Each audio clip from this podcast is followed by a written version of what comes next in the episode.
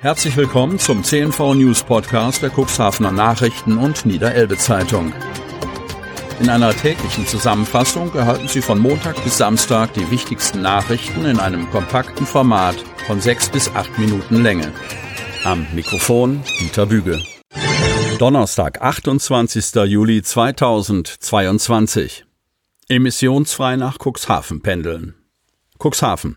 Das Thema Wasserstoffmobilität ist im Alltag angekommen. Seit Wochenbeginn verkehren von Brennstoffzellen angetriebene Nahverkehrszüge ganz regulär auf der EVB-Strecke. Sie ersetzen schrittweise die bis dato verkehrenden Dieselloks und bringen den Namen Cuxhaven einmal mehr mit klimafreundlicher Technologie in Verbindung. Eigentlich sollten die ersten Wasserstoffbetriebenen bereits im Juni im Regelbetrieb auf der Regionalstrecke 33 von Buxtehude nach Bremerförde und weiter über Bremerhaven bis nach Cuxhaven verkehren. Das hat sich verzögert, räumte ein Sprecher der Landesnahverkehrsgesellschaft kurz LNVG ein. Dirk Altwig teilte mit, dass der erste Zug mit dem emissionsfreien Antrieb seit Montag dieser Woche 4.38 Uhr im Taktverkehr fährt.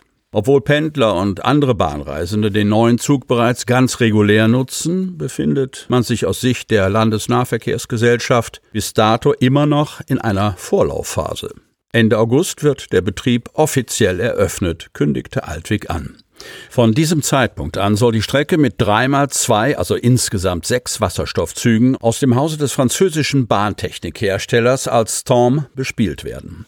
Wir sind stolz darauf, dass dann die erste Wasserstoffflotte der Welt in Niedersachsen unterwegs ist, sagte der LNVG-Sprecher. Nach seinen Angaben soll der Fuhrpark bis zum Jahreswechsel weiter aufgestockt werden. Es sei davon auszugehen, dass der Wasserstoffbetrieb im Dreieck Buxtehude, Bremerhaven, Cuxhaven bis Ende Dezember Dezember auf die vorgesehene Größenordnung von zweimal sieben, das heißt 14 Züge, ausgeweitet werde, so Altwig. Mit Wasserstoff betankt werden sie in Bremerförde. Die Landesnahverkehrsgesellschaft macht kein Geheimnis daraus, dass sie die Angelegenheit ernst meint. Man werde keine weiteren Dieselzüge mehr einkaufen, hieß es dazu am Mittwoch aus Hannover. 90-Jährige prallt gegen eine Gartenmauer in der Wingst. Am Dienstagabend gegen 21 Uhr befuhr eine 90-jährige Frau aus der Wingst mit ihrem Toyota die Schwimmbadallee in der Wingst in Richtung Fresenmoor. Im Kreuzungsbereich kam sie in einer leichten Linkskurve aus bisher unbekannter Ursache nach rechts von der Fahrbahn ab, überfuhr eine Bordsteinkante und prallte gegen eine Gartenmauer. Anwohner auf dem nahegelegenen Zeltplatz hörten den lauten Knall und kamen der Frau zur Hilfe.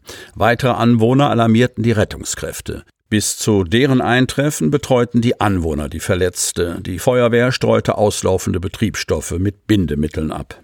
Die Autofahrerin wurde nach der Erstversorgung durch das Rettungsdienstpersonal in das Elbe-Klinikum gefahren. Am Fahrzeug und an der Gartenmauer entstand hoher Sachschaden. Nachdem die Unfallaufnahme abgeschlossen und das Fahrzeug abgeschleppt war, konnte die Straße wieder freigegeben werden. Ökonomisch und ökologisch nicht vertretbar. Kreis Cuxhaven. Der Cuxhavener Grünen Bundestagsabgeordnete und parlamentarische Staatssekretär im Bundesministerium für Wirtschaft und Klimaschutz, Stefan Wenzel, hat vor einem fortgesetzten Etikettenschwindel durch die Befürworter des Baus der sogenannten Küstenautobahn A20 gewarnt. Alle seriösen Experten der letzten Monate und Jahre weisen nach, dass dieses Projekt weder verkehrspolitisch sinnvoll noch ökonomisch und ökologisch vertretbar ist, so Wenzel.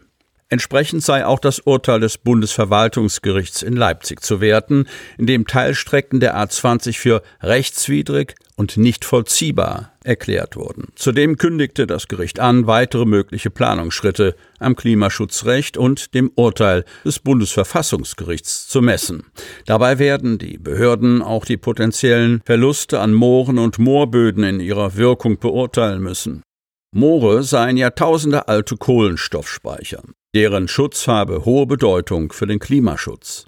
Problematisch sei auch der induzierte Verkehr. Wo heute 2500 Fahrzeuge am Tag unterwegs sind, sagten die Prognosen Zahlen jenseits von 20.000 voraus. Und erst vor wenigen Tagen wurde auf die erneute Explosion der Baukosten im Autobahnbau hingewiesen, sagte der parlamentarische Staatssekretär. Umso mehr sind wir erstaunt, dass die regionalen Industrie- und Handelskammern und einzelne Politiker weiterhin versuchen, die Sachargumente gegen den Bau vom Tisch zu fegen, sagte Wenzel. Geradezu arglistig sei dabei die Argumentation, dass möglicherweise durch die A20 veränderte Verkehrsströme oder kürzere Fahrstrecken als Klimaschutzmaßnahme gewertet werden müssten. Vollgas for Future ist Unsinn und führt in die Sackgasse, sagte der Grünpolitiker. Wo Autobahn draufsteht, kann nicht Umweltschutz drin sein. So Wenzel. Längst sei auch in weiten Teilen der Bevölkerung klar geworden, dass es für die Stärkung der Verkehrswende um den Ausbau der schienengebundenen Routen gehen müsse. Und die sinnvollsten Impulse für die Verbesserung der Verkehrsanbindungen im Elbe-Weser-Dreieck wären heute zum Beispiel der Ausbau des Fährverkehrs über die Elbe bei Wischhafen und bei Cuxhaven. Und das alles mit deutlich geringeren Kosten für die öffentliche Hand. So Wenzel abschließend. Sie hörten den Podcast der CNV Medien. Redaktionsleitung Ulrich Rode und Christoph Käfer. Produktion Win Marketing, Agentur für Text- und Audioproduktion.